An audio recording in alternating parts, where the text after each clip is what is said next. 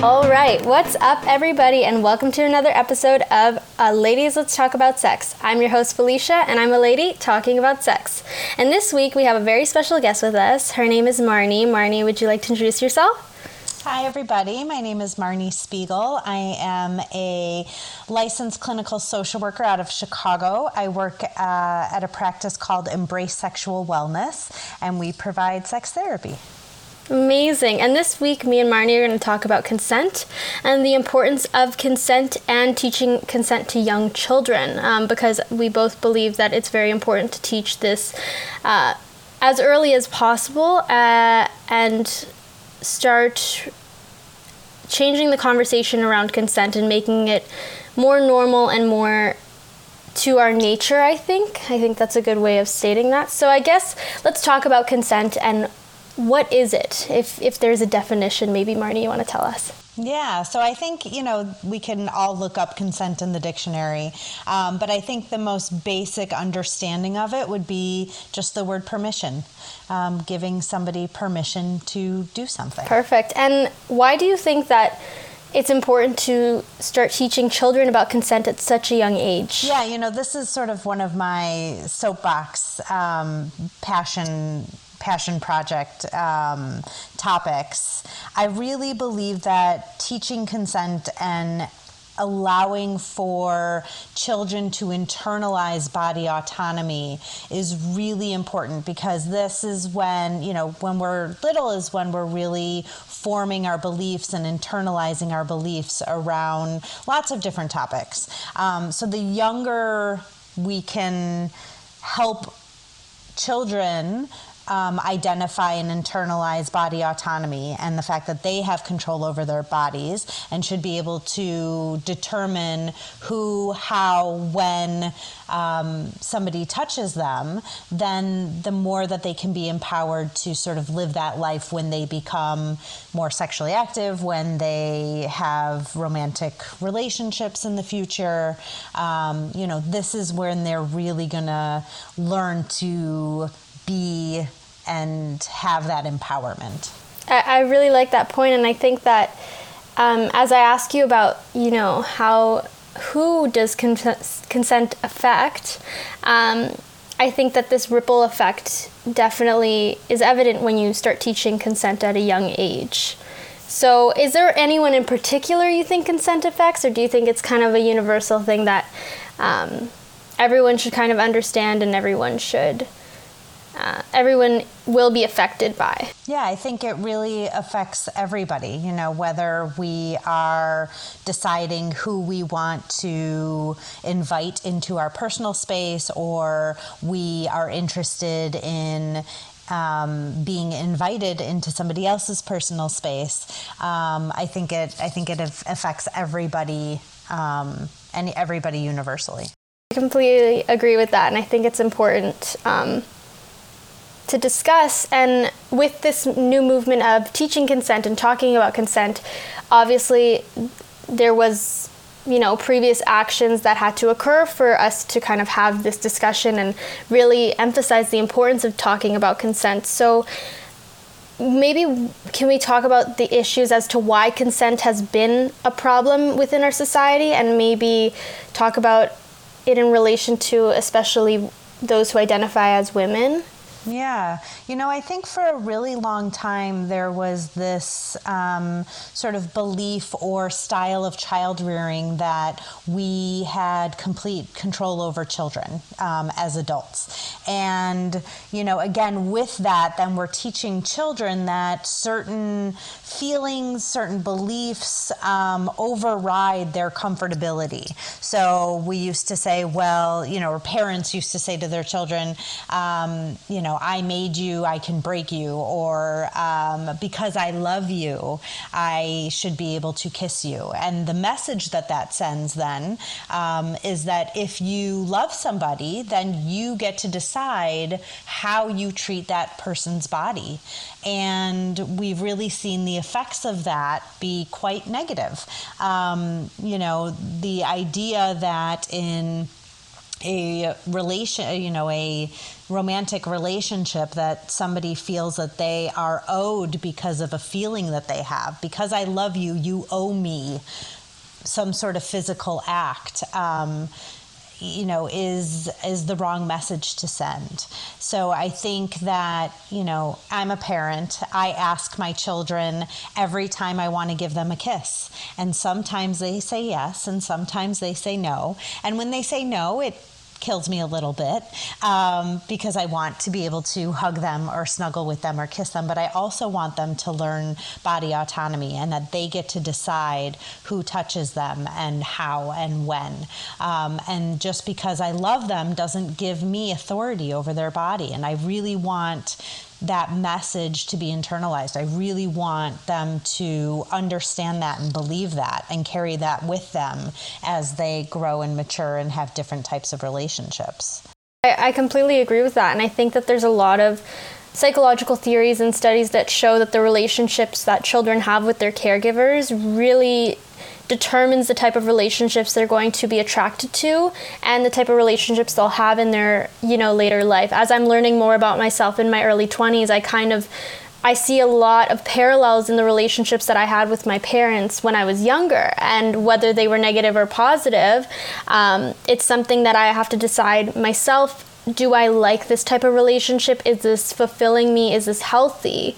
Um, and like I also when we talk about the language we use with children and I think it's a new time and a new era and a new type of style of parenting, I don't necessarily blame my parents because I don't think they were taught any differently and you know, they had immigrant grandparents too, so like they didn't know, they were just trying to make it day by day. So I think now the beauty with you know, our society and, and these types of movements is that we are able to recognize the mistakes that maybe past generations have made and try and right those those wrongs, um, which I think is really which I think is really nice. Um, especially, I'm studying to become a teacher, so I think it's super important for teachers to also have this um, new language in the classroom. So I, I really appreciate that.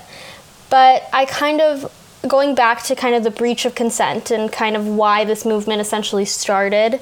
Um, do you know any statistics surrounding sexual harassment? Sure. Um, well, I, I, don't know about sexual harassment specifically, but I know, you know, um, younger people are at higher risk of sexual violence or sexual assault. Um, you know, the ages 12 to 34 are the people who are at the highest risk.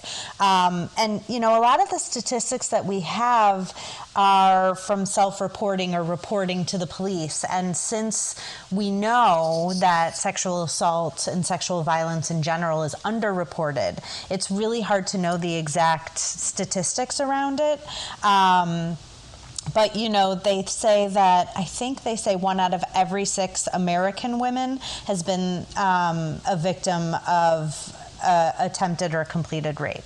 Um, one in six. That's a and that's again we're thinking you know this is probably underreported. So um, thinking that statistic is probably greater.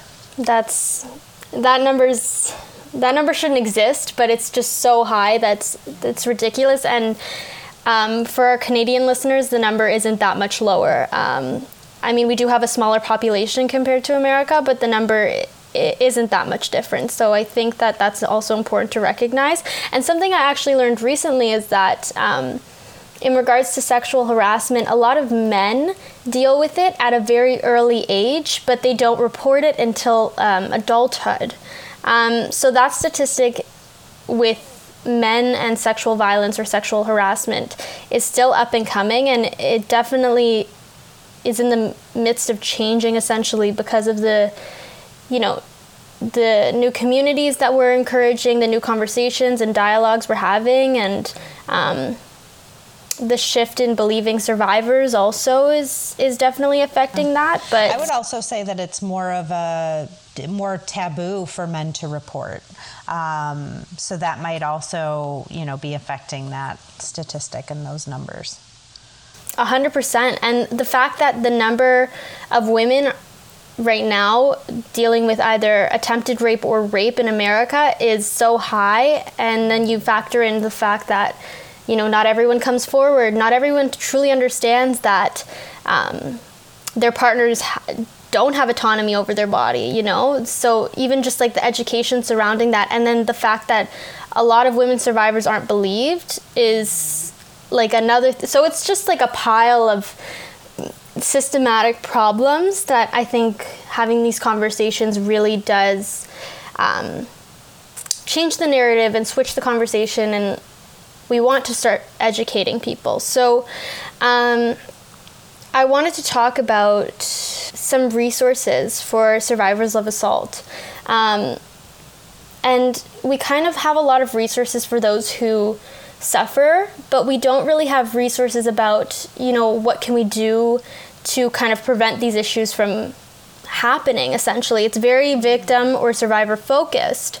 And so do you know any resources as to kind of how to prevent the problem essentially? Yeah, you know, I think that's a that's a really good question. There aren't a lot of prevention focused programming out there. Um, most of the prevention focused um, literature out there is really focused towards younger kids. So I have some books that are good for kids.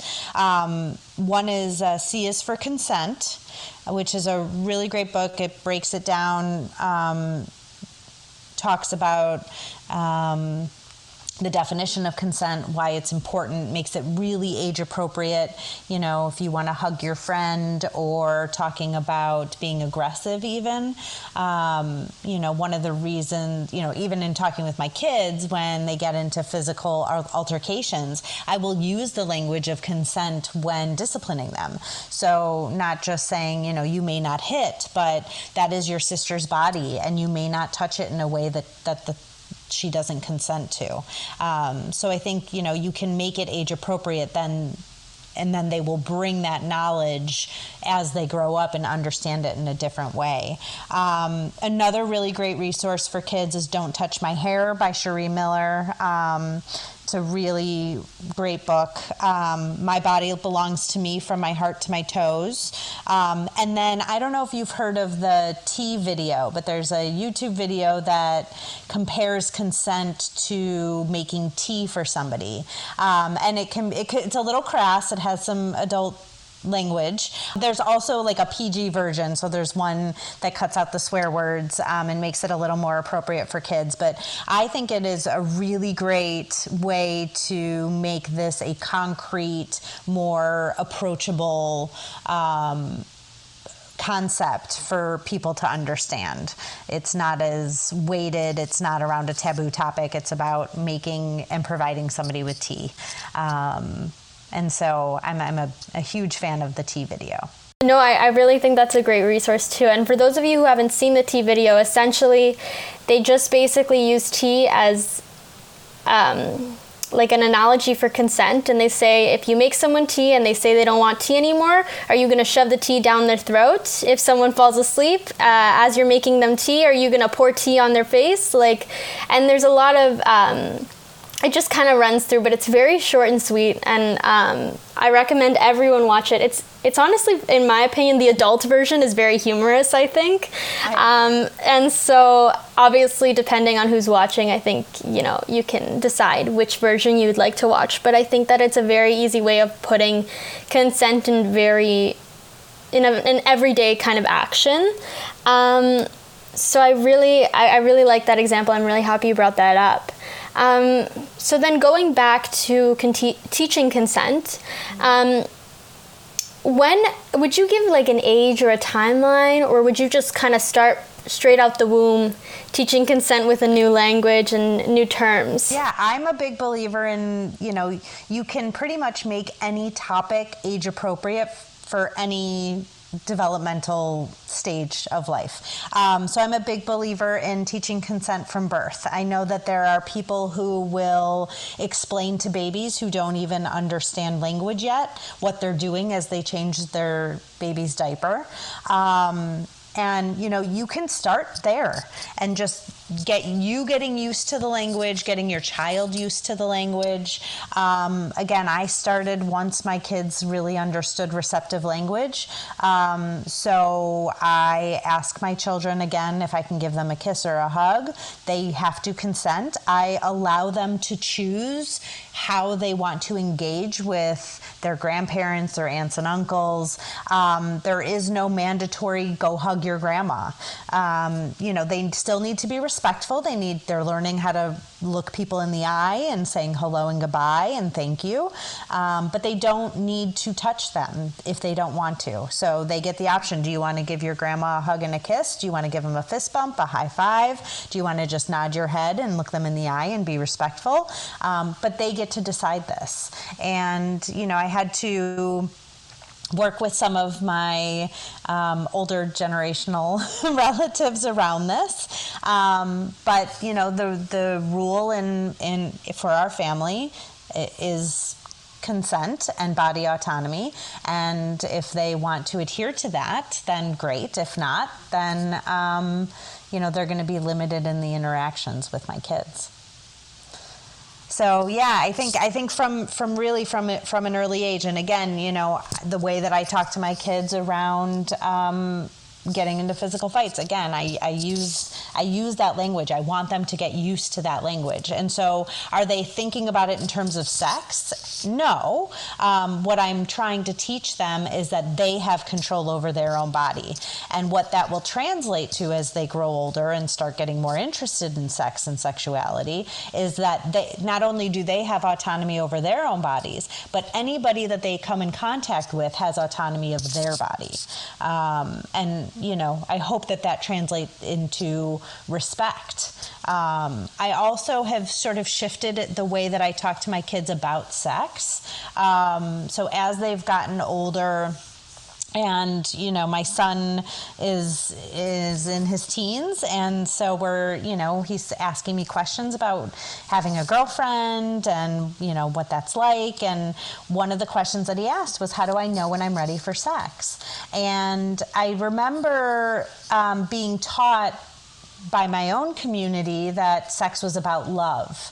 And the one thing that I realized in my own development was you know, that's a really tricky concept, love. What does that mean? What does that mean to you when you're 12 versus 18 versus 25 versus 40? Um, you know, and I'm in my 40s and I'm still unsure what love means. And I think it's different for everybody. So instead of using the term love, I use the term respect. So when my son asks me, How do I know when I'm ready to have sex? I really encourage him to think about respect for himself, respect for a partner, trust. Um, and those are the things that I think that we should look for in deciding when to have sex with somebody because again I, I, can't explain to my child what love means. And I know that he's going to think that he's in love probably before he actually is in love. Um, so much so many of us often do and so i really want him to look for a partner that he respects and will respect him, that will respect his boundaries, that will stop if he is uncomfortable, that will pay attention to his needs and his pleasure. Um, and all of those things, I think, can sort of be summed up in the words respect and trust. And so that's, that's how we frame it in our family. I, I think that's a really beautiful way of um, answering that question because I think that that's a big question that a lot of young adolescents um, have. And even myself, when I was younger, I kind of always asked, when's the best age? And you'd Google it, and some people are like 16, 17, 18, 27. Like, you know, there's, right. there's always all of these answers, but I feel like because sex is so personal and like, for me personally, like I waited a little bit longer than the average person, but I don't regret that at all. I actually think that that was the best decision for myself. Whereas I know some people have really evolved from their earlier sexual experiences, and some people needed to have those relationships and needed to encounter that to kind of be who they are now. So I think that respect is something that you can kind of wrap your brain around amongst all of your, you know, teenage hormones. Because I'm sure that there was a point in my life when I was 15 and I was like, I'm in love, he's the one.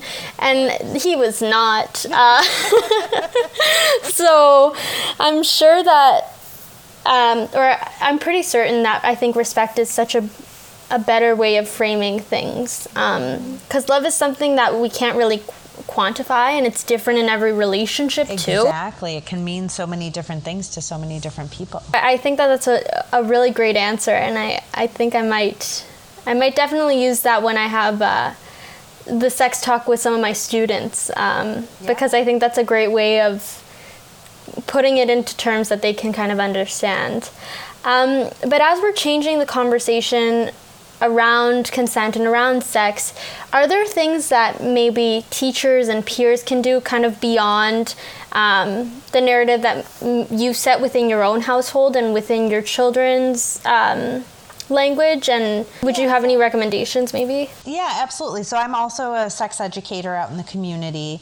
Um, and you know i really make it a point to include consent in this in the sex education um, programming that that we've developed. I don't think you can parse out sex education from consent. It's they're so um, intertwined, um, and so it's really important that in talking about sex education with our youth that we are really um, explicitly talking about consent within that that conversation. Yeah, I, I really agree, and uh, unfortunately, I got my first consent talk in university, but I think that's something that we should really start mandating within sex education and health curriculums. Yeah, and you, a lot of kids nowadays, um, they're so sort of, it's a hot button word, so they're sort of conditioned, um, and they they sort of, you know, depending on the age, can roll their eyes when you bring it up. You know, we know no means no, um, and I think that while that is very important that they understand that no means no, I think it's I think we've gotten to the place where we need to build on that and talk about expressed consent that yes means yes right um, it's not enough that somebody hasn't said no they need to say yes um, because a lot of times we we take you know, maybe somebody doesn't feel comfortable enough saying no. Maybe somebody feels pressured. Um, and so to get an excited yes is very different than the absence of no. I think that that becomes very evident once you begin um, or once you become sexually active because you know the difference between an active and engaged partner versus someone who's just like limp. Um, and I think that not only does that make uh, the experience way better, but it also shows that there is respect and there is consent and everything is being given and it doesn't have to be this whole I think a lot of the issues I've seen with young teenagers that they feel like you have to be mid intercourse being like is this consensual? It's like no you'll know if it's consensual. Like they will say yes they will be engaged they will be communicating it, it will be active. It won't it doesn't have to be this like robotic conversation of you know every two minutes am I am I do I still have consent? Like you don't there's there's a ways to phrase it and there's ways to communicate it and I think that giving that counter um, counter like opinion of just saying like an active yes is also consent um, kind of makes it a little bit more I don't want to say like fun but a little bit more engaging in the way that it, it, it doesn't have to be this whole like no means no and that's consent and it, robotic kind of um, thing that's ingrained in young people's brains. That they feel like they that it's a script almost, right? Um, for it to be a little more organic. Um, and you know, I, I do hear that a lot. I hear that a lot around condoms. I hear that right that it's it takes the romance out of it, and it's not going to be spontaneous. And you know, you can make it fun and spontaneous and still be communicative with your partner. Um, oftentimes, that's what makes it the most fun.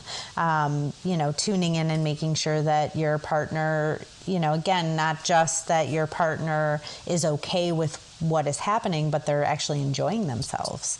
Um, and that that's all part of consent too. Yeah, and I think the media really does a bad job of displaying this because. Um, you know, movies and pornography kind of depict sex as this like very they honestly in my opinion it's very square it's a certain way it's always you know heteronormative individuals engaging in you know x y and z and usually there's no you know protection there's no um, engagement. It's just kind of like this this scenario that plays out and those who are engaged in sexual activity know that that's not what happens and that's not what it's like and i think young people don't really understand that until they do engage in sexual activity and they become aware that yeah, I'm not Angelina Jolie in the bedroom. Like that's not who I am. That's not who I'm supposed to be, and that's not how Angelina Jolie has sex. Uh, Everything's directed too, so they tell you where to go, how to move.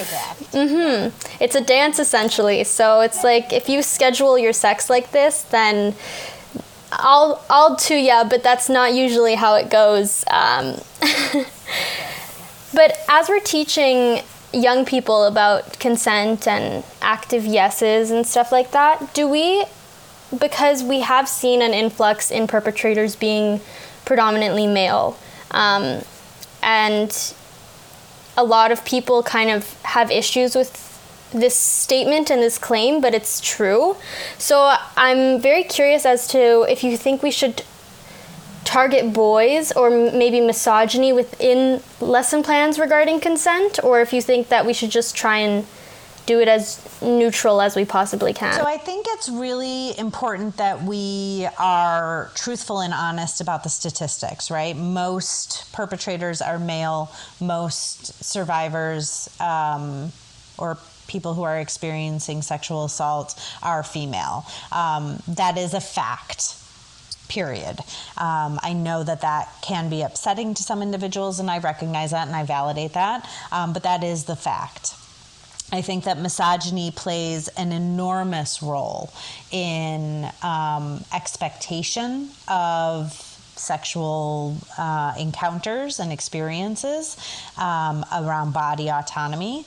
Um, you know, if girls are, well, so to answer your question, I think that when talking about consent, it should be universal. The girls need to hear the boys' part, and the boys need to hear the girls' part, and the gender nonconforming, everybody needs to hear all the parts, right?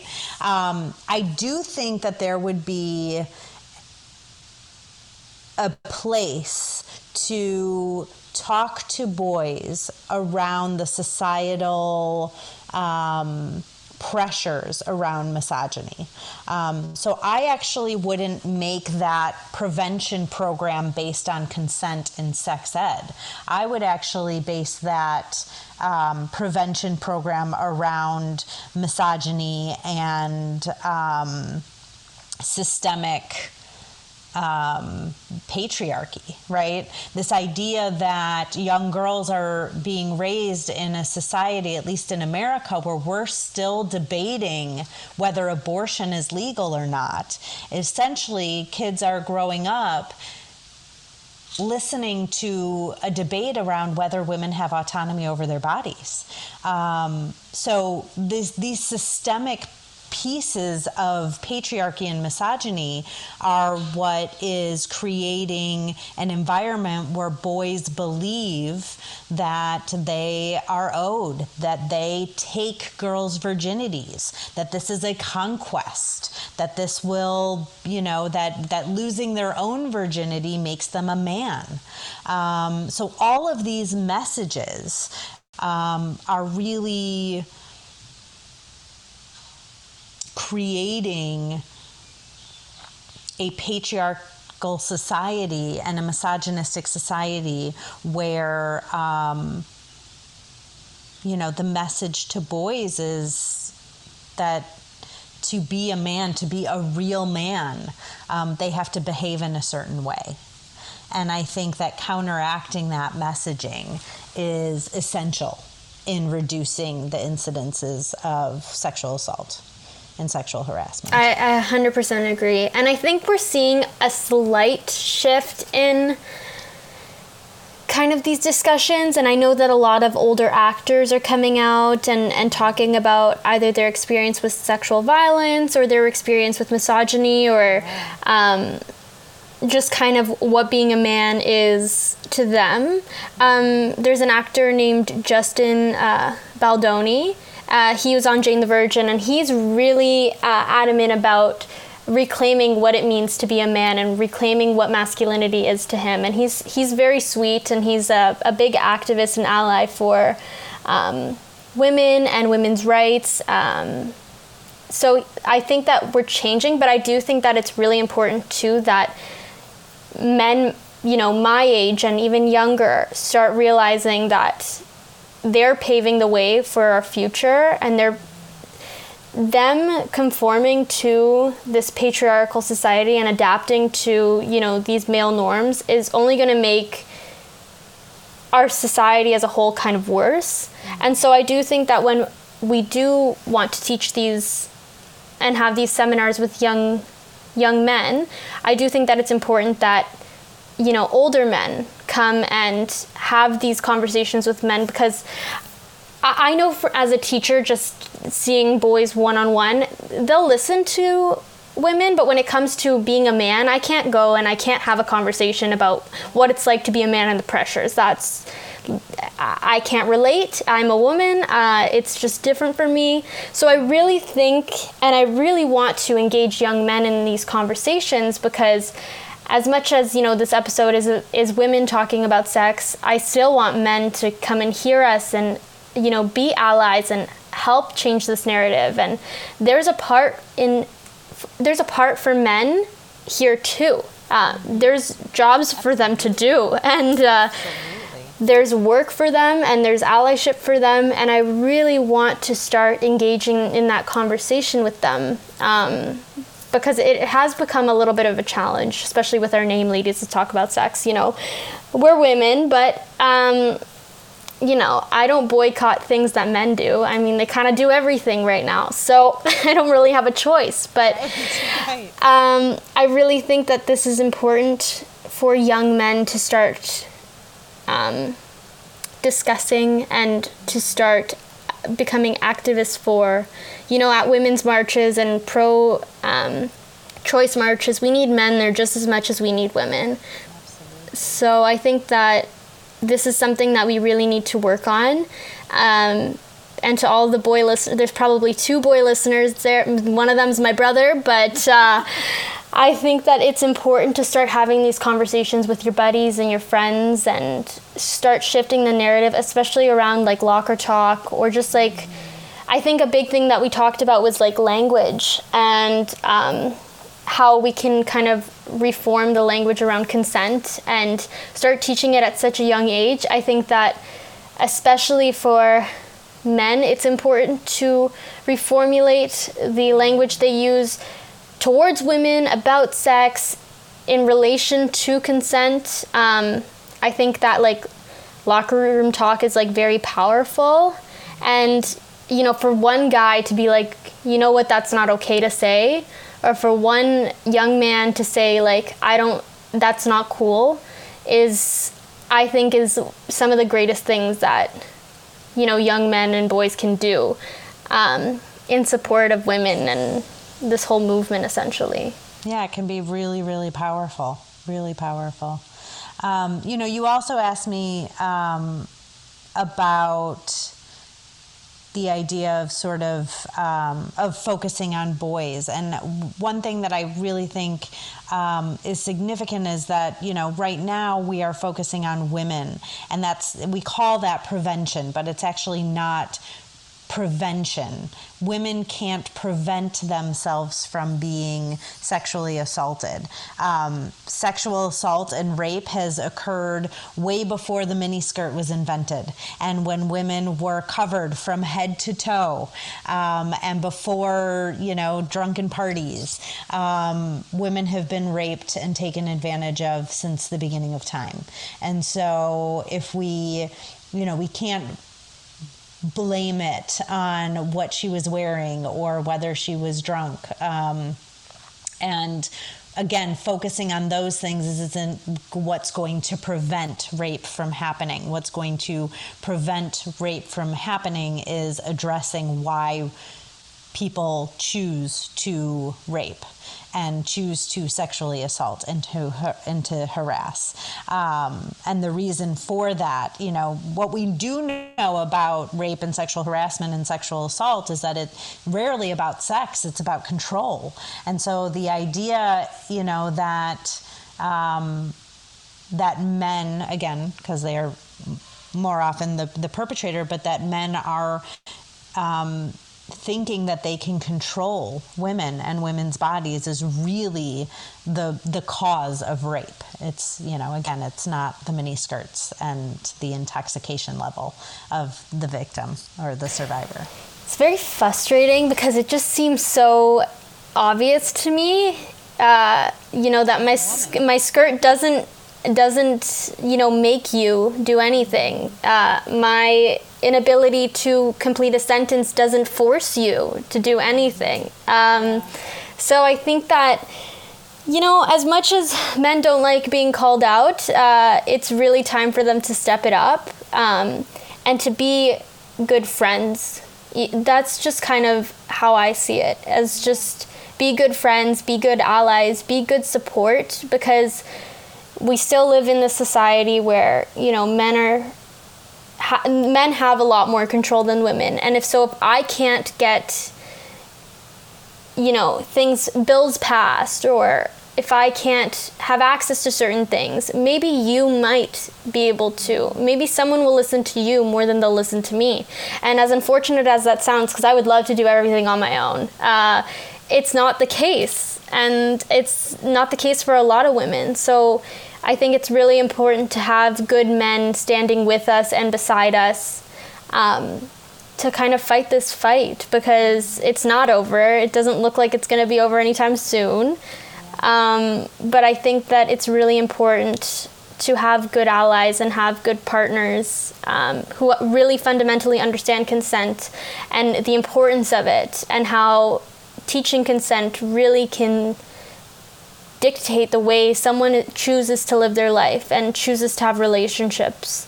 Um, so, kind of as we wrap up there, I wanted to ask you about some, if you had any recommendations for resources or tools um, for like teachers, parents, or even young people just to kind of learn more about how they can learn about consent or how they can be good allies or partners? Yeah, I think, you know, I think um, the books that and the tea video that we mentioned earlier, um, but I think finding your sort of your local um, advocacy feminist advocacy group. I mean, I'm, I'm a big fan of, of, of starting local. Um, that's where we're going to be most effective right now. Um, and starting with your own interpersonal relationships. So, again, like you said, being an upstander, when you hear somebody speaking in a way that is disrespectful, um, making sure that, you know, you're sort of that first. That first line of defense, um, as as hard as it can be sometimes, really um, standing up for what you believe in, even if it isn't a popular stance. I don't think it will be unpopular amongst women. I'm just saying that for the straight guys. Uh, I really have never turned down a guy for being too respectful. Um, but no, I completely agree with that. And I think that, you know, it might not not everything happens overnight, but I do think that small actions really have greater consequences. Um, and especially for, I think, like locker room talk or just like chatting with your guy friends um, or girlfriends, just really reclaiming terms and changing the narrative and changing the language you use surrounding sex and consent um, is really going to have a ripple effect because maybe you might not see an immediate reaction, but maybe someone will internalize what you said. And you never know. So I always just say you never know who it's going to affect or who it's going to touch, but it, it really is so important. And honestly, it, it saves lives. Like, it really does avoiding any form of sexual violence or assault really def like 100% dictates the the trajectory of someone's life. Like because that stuff stays with you forever. And the trauma that survivors have to overcome and deal with is is unexplainable essentially. So i really think that starting small and, and local is a really great idea. Um, and I'm also going to link the books that you suggested and the tea video on our Instagram at Ladies Let's Talk About Sex. So if you didn't catch them, just find them there. Um, and yeah, I just wanted to thank you again for coming on the podcast. I really appreciated it. It was so much fun. Thank you so much for having me. Um, and yeah, did you have any final words before we we head out? Final words. Um, I, I think you know, just be respectful just you know listening and being respectful um, that's that's the basics that we can do i really appreciate that i think that that's something everyone can take from this before we go, I can't forget to mention our sponsor of the week, Intemo Pleasurables. Intemo Pleasurables facilitates sex that feels better by using plant based ingredients that nourish your body and leave it feeling sensational. Their formulas are designed with intentional ingredients that promote pleasure and ease discomfort. They use plant based ingredients in all of their formulas, and it is very important to them because they don't want any harmful ingredients going anywhere near your intimate parts or any other body parts. Unlike any other personal lubricants and personal care products, their formulas are paraben free, glycinogen free, glycolin free, and cruelty free. So definitely check them out at Intemo Pleasurable. I just wanted to thank Marnie again for taking the time to speak to us on consent.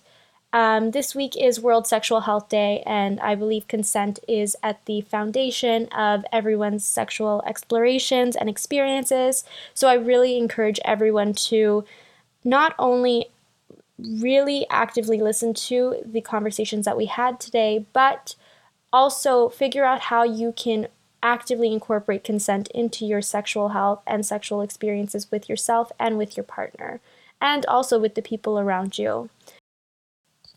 Anyways, if you're not already, make sure to subscribe to the Ladies Let's Talk About Sex podcast, leave a review on Apple Podcasts or Spotify Podcasts, and make sure to check us out on Instagram at Ladies Let's Talk About Sex. All right, and we will see you next week for a new podcast episode. Thanks for listening.